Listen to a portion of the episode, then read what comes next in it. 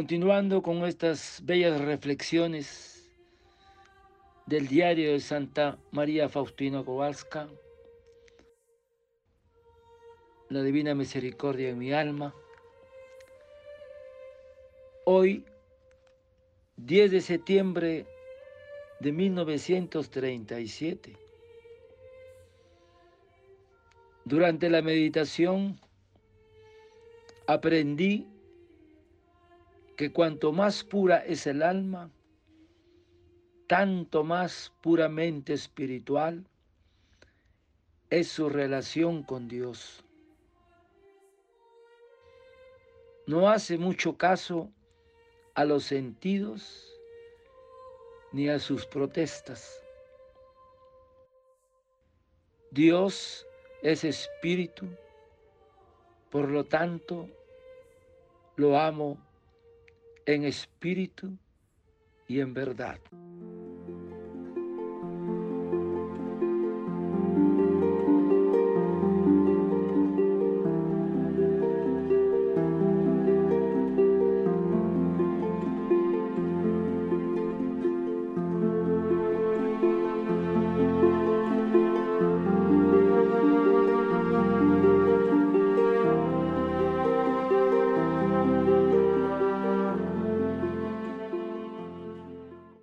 10 de septiembre de 1937. Durante la meditación aprendí que cuanto más pura es el alma, tanto más puramente espiritual es su relación con Dios.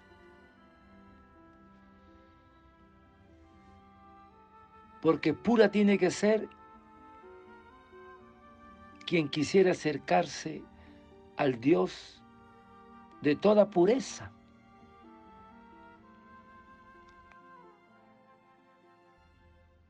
Si negarse a sí mismo es la primera condición para ser discípulo de Jesús, la pureza es la primera virtud de sus servicios. Señor, ¿quién habitará en vuestro tabernáculo? ¿O quién descansará sobre vuestra santa montaña? Y el Espíritu Santo contesta, aquel cuyas manos sean inocentes y puro el corazón aquel que anda sin mancilla y obra según justicia. Entonces, hermanos, la razón más eficaz para que las almas cristianas sean puras es que Jesucristo entra en ellas con mayor o menor intimidad según sea el grado de pureza. Es necesario ser casto para ser discípulo predilecto de Jesús, como San Juan. Entonces, ¿cómo debe ser nuestra pureza? Primero, tiene que haber una pureza de cuerpo para guardar y mantener esta bella virtud. Hace falta cubrirse con la modestia de Jesús a fin de, de prevenirse o privarse de los escándalos del mundo. También hay que guardar los sentidos y sujetarlos cuando se revelan con la mortificación de Jesucristo. Segundo, hay que tener pureza de corazón. que quiere decir que no debe tener ningún afecto desordenado, que esto sería una especie de idolatría. Tercero, hermanos, hay que tener pureza de espíritu. Hay que controlar la imaginación que debería representar la hermosura y la bondad de Jesucristo. Nuestra memoria para tener siempre presente sus mandatos, sus enseñanzas del Maestro. Nuestra razón que debería conducirme siempre a Dios la razón y hacer siempre su santa voluntad.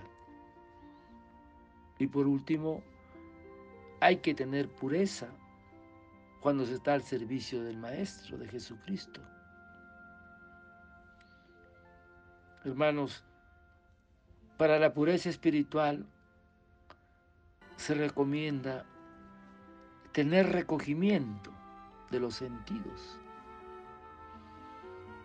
Hay que tener prudencia. Tenemos que tener la guarda del pudor al vestirnos. Moderación en las diversiones. Frecuentar la oración.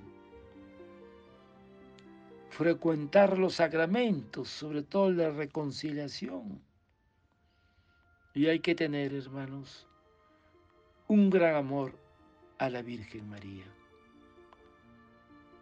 Qué importante es la pureza para ser discípulos de Jesús.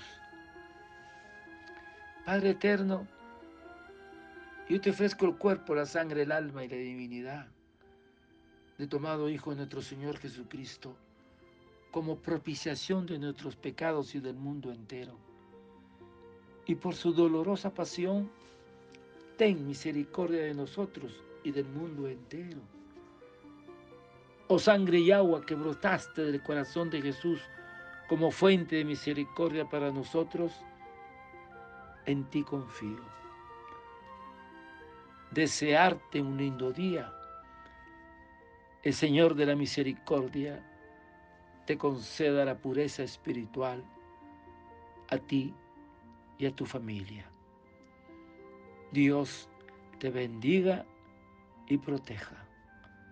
Santa Faustina, ruega por nosotros. Amén.